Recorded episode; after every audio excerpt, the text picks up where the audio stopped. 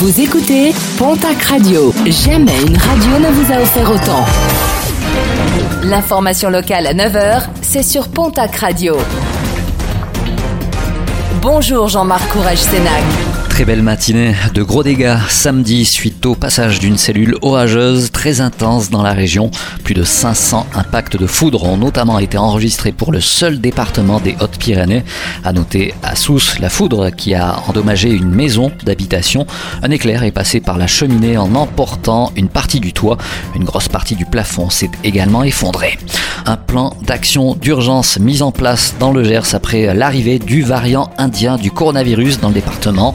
Deux personnes âgées de 42 et 60 ans sont notamment décédées malgré leur prise en charge au centre hospitalier d'Auch. Un frère et une sœur qui n'étaient pas vaccinés malgré des états de santé marqués par des facteurs de risque. Les opérations de dépistage vont se multiplier. Un nouvel appel à la vaccination a également été lancé en direction des Gersois. Dans les Landes, un deuxième décès a été déploré dans les pads de Pontonc-sur-la-Dour.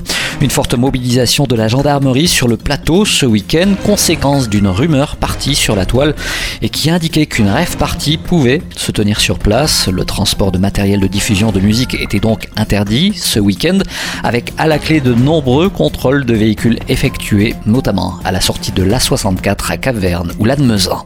Un mot de sport et de rugby avec la finale de top 14, le bouclier de Brennus remporté vendredi soir par le stade toulousain. Les Rouges et Noirs qui s'imposent sur l'équipe de La Rochelle, score final 18 à 8, le 21e titre national pour le stade toulousain. Le stade toulousain qui réalise un incroyable doublé Coupe d'Europe top 14. Et puis toujours en sport et toujours en rugby, un départ et une arrivée du côté de la section paloise avec l'arrivée du Bayonnais Guillaume Ducat du côté des Verts et Blancs. Le deuxième ligne international originaire de Tarbes a signé avec le club béarnais jusqu'en 2024. Pau qui libère Baptiste Pessanti. Le joueur avait signifié son souhait de quitter la section. Il devrait rebondir au Racing 92.